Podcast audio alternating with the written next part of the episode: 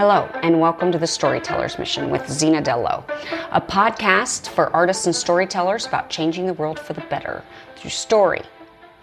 For the last few weeks, we've been going over some tools and tactics that we can use as storytellers to fully maximize the potential of our story.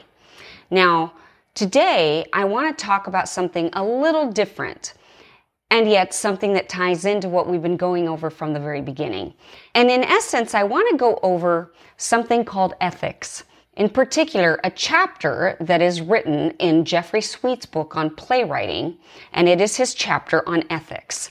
And it's really wonderful. And I want to bring it to bear in our conversation because Jeffrey Sweet didn't write his book on playwriting from a Christian perspective. This is coming from a secular point of view. And yet he echoes a lot of the same things that I've been arguing for since the beginning of this podcast. And I really think that he says it in a really powerful way. And I want to share it with you here on this podcast today. So that's what we're going over.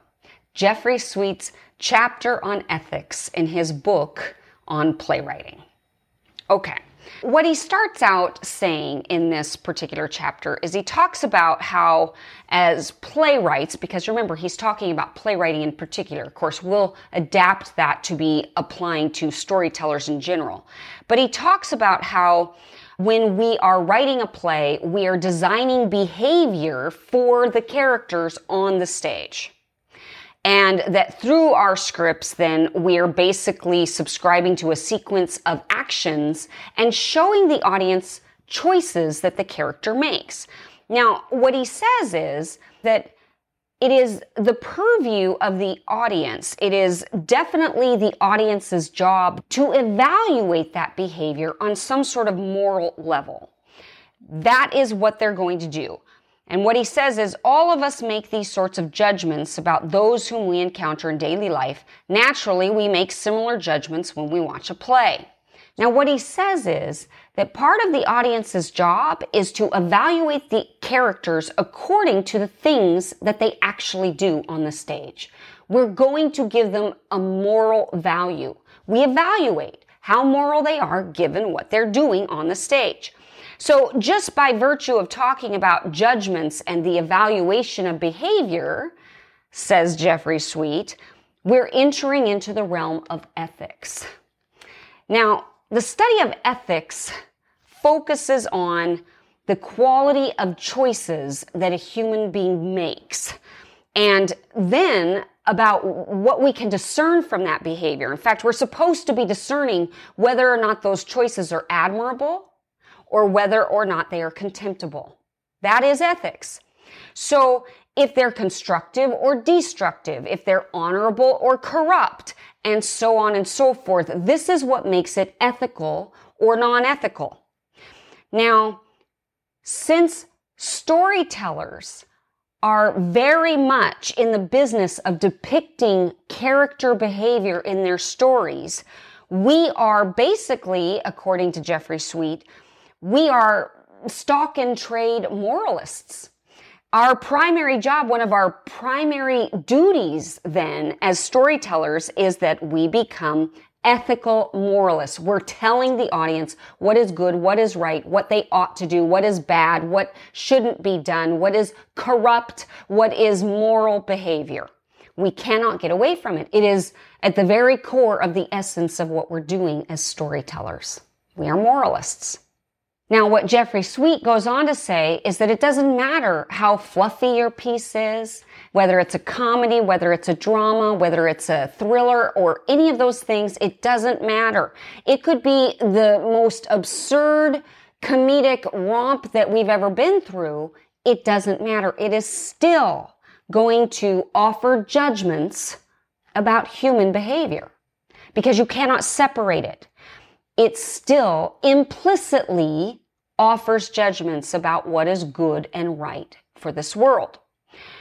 Now, what he also says is that he finds it interesting that since the stock and trade for playwrights and storytellers in general seems to be this ethical realm, how strange is it that most playwrights or storytellers aren't required to take courses on ethics when they are studying their craft at a university or what have you. He finds it odd, and I do too. I think it should very much be part of our training. It should be very much a part of what we're learning to do. What is ethics? And here's the truth of the matter. We live in a society when so much of people's moral concepts are derived from the entertainment they watch. That's just the truth of it. We literally teach people what is moral, what is the kind of behavior they ought to be consuming, they ought to be repeating in culture. Now, this is part of the reason we've gotten into trouble today because we have reflected, for example, promiscuity on the screen for many, many years television shows that are beloved to all of us, things that I love just as much as I'm sure you love them too. And yet the characters were very promiscuous. Sexual promiscuity just became accepted. It became part of the norm. And that has a carryover into society. Even if on some level in the church we decide, okay, well, we know that it's wrong to be promiscuous, it's still affecting us on a core level that we're not even quite clear about. It's the same premise of garbage in, garbage out, or you are what you eat. Well, you are what you consume. And so to many degrees, what we're seeing in a moral breakdown in our society started in entertainment when certain behaviors became the norm for us to observe, which ought to alarm us given everything that's happening in today's climate. Anything that we start to see as a norm, it's the norm. It is establishing a new normal that can really be dangerous for us because if we allow those things, it will eventually permeate what is normal for us because that's just the way the cookie crumbles. Jeffrey goes on to say that when he's talking about ethics, a lot of people in his dramatist circles get a little concerned about this notion. They don't want to take on that responsibility. They want to say, no, no, no, no, my commitment is just to the work. That's it. I don't have any moral dog in this fight or anything like that. And yet he argues that they're wrong, that they're being short sighted about the true power of the medium. He even goes on to say that a lot of people in his crowd would say that when you get into this idea of morality, that it actually then becomes an opportunity to stifle or censor art. Well, there is an irony there, and I will get back to that in a little bit. Jeffrey says that when he's talking about these sorts of ideas, he doesn't mean propaganda, of course. That's not what we're about producing. And he doesn't mean that we're trying to tailor our works to uh, meet a certain standard of morality. That's not what we're trying to do. We can't just try to write moralist works. It won't be good art. Rather, what he's talking about is simply being aware of the values that are implicit in your work. Your story cannot help but rest on some sort of philosophical foundation. We've talked about this from the beginning. There is a worldview implied in your work. Whether it is explicit or whether it is implicit, the foundation is a worldview from which you are writing. Can't help it. That means that anything that you're writing can't help but to put in dramatic form a certain moral judgment in terms of human behavior. We are giving dramatic form to a system of belief or a perspective on the human nature according to the behaviors that we give our characters on the page or on the screen. Writing ethically does not mean that you have all of your characters articulate your particular moral values. That's not what it means nor does it mean that by writing ethically, we're talking about writing non-offensively. And a lot of people think that today. A lot of people think that an ethical piece is one that doesn't go on to offend others. And I strongly object to that. Sometimes offending others is an ethical act. Wrap your brain around that for a second. Sometimes the most ethical thing you can do is to jar people and get them to think about their worldview in another way. You offend them. And this is what I mean when I say things like sometimes we damn our characters in order to redeem our audience. Sometimes it is the most necessary thing in the world to offend people, institutions, organizations, that sort of thing. Satire would hardly be doing its work if it didn't offend people, right? We need to be willing to offend. So writing ethically doesn't mean that we make our characters parrot our values, nor does it mean that we write non-offensively, but nor does it mean that it is okay for a writer to just write for themselves many writers claim that they're just writing for themselves, that they're not trying to go into this area of ethics. And yet what we have to recognize is that writing anything is a social act. We write in the hopes that it will resonate with an audience and if we're being honest with ourselves, that our audience would respond appropriately to whatever it is that we're passionate about in that project. We want to stimulate a reaction in the audience. We want to. It requires that. So that means that technical excellence is actually not enough. Remember in earlier, earlier episodes, I talk about how we evaluate art according to how well it does in the medium itself, how good it is according to the technical requirements of the medium, but also according to content how good it is in terms of matching the truth of the world as we know it. What it's actually saying. If it's saying something good, ultimately in its message, because that is part and parcel of what art does. We have to go back to this idea that we do have a responsibility to our audience in part because a lot of people glean their knowledge about the world solely from entertainment. Now, I don't think this is a good thing to do, but it doesn't matter what I think. It's that whole adage that movies have become the church of the masses, right? Entertainment has become the church of the masses. This is where people go to now to get a lot of their values. But not just that, to get their information, their knowledge about the past.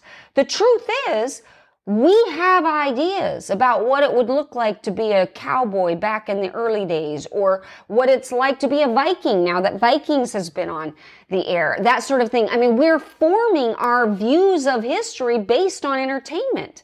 And therefore, I do think we have a moral responsibility to try to portray those things as accurately as possible. Right or wrong, people are forming their views based on what we present. So we better present it as honestly and truly as we can, understanding that sometimes we take some artistic license, but artistic license is about putting the story in a form that makes sense for entertainment. It doesn't mean fundamentally changing the facts of history. That's the key. If we're writing a true story, we ought to adhere to the truth of the things that happened insofar as it is absolutely possible to do it.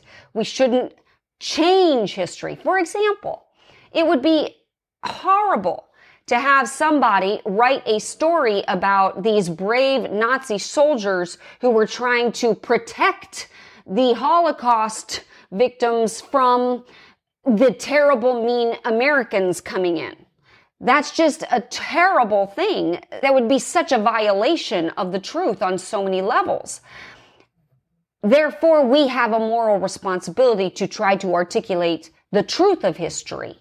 Again, in large part because so many people are gaining their knowledge from the historical perspective that we present. So if it's true that the audience is drawing much of its understanding of the world and of history and all these things from the world of entertainment, then it follows that those that are creating that entertainment ought to have a better sense of understanding of the ethical implications of the art that they're presenting. The point is we influence culture. We influence people. And by the way, this is why I'm doing it. It's probably one of the reasons you're doing it too we have a profound opportunity here to influence people, to influence the minds and the hearts of the people. What a wonderful privilege and opportunity.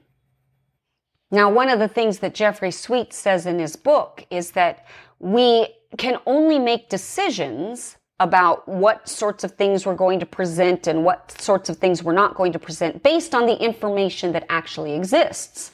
So our wisdom is necessarily dependent on the information that we believe to be relevant to the story that we're telling, but also to the information that's available that we have to draw from. Because sometimes we have to choose the selection of facts that we're going to include in a particular story because we only have a window of time to talk about it. So it's got to be the most relevant information. It's got to be the most relevant facts that we're deciding on. However, one thing that he says that I think is so great, he says, if we are denied access to the truth, if it is withheld from us or distorted, we are by definition being denied the opportunity and the right to make informed choices. Now think about this in terms of how this applies today, right? Because again, not all the stories that we're talking about, not all the narratives that are at play today are actually fiction stories. They're not all books, they're not all novels, they're not all movies or television shows. A lot of it is the narrative in our reality today. The narrative that's being fought in the world today about what's really happening in all of these different areas of discipline, in government, in health, the World Economic Forum, the CDC, uh, critical race theory, what's happening in all of those sorts of issues, gender studies, all of these various disciplines. All of it is a narrative that's being presented. And again, what does he say? If we are denied access to the truth or if it is withheld from us or distorted, then we are by definition being denied the opportunity and the right to make informed choices. This is why it is so horrible to have things censored. And what will happen is one group will say, well, no, we don't want disinformation. Well, disinformation would be anything that is contrary to the narrative that they want to extend or they want the people to accept. And that is just a very dangerous thing to have happen in a society. In fact, this is why dictatorship always makes it its first order of business to suppress the free exchange of knowledge and ideas that is primarily or has traditionally been through journalistic efforts and artistry. According to Jeffrey Sweet, this is something that the propaganda minister of the Third Reich understood very well. He understood that whoever controls the dissemination of information, whether it be rhetorical or in a fictional form. So whether it be about what's happening now, factual things, events of today, or whether it be through art and fiction and entertainment, if you are in control of that, you are the one that wields the power and you are the one that is shaping society. In fact, he also understood that if you forcefully repeat a lie enough, it ultimately comes to carry the weight of truth. It comes to assume the weight of truth.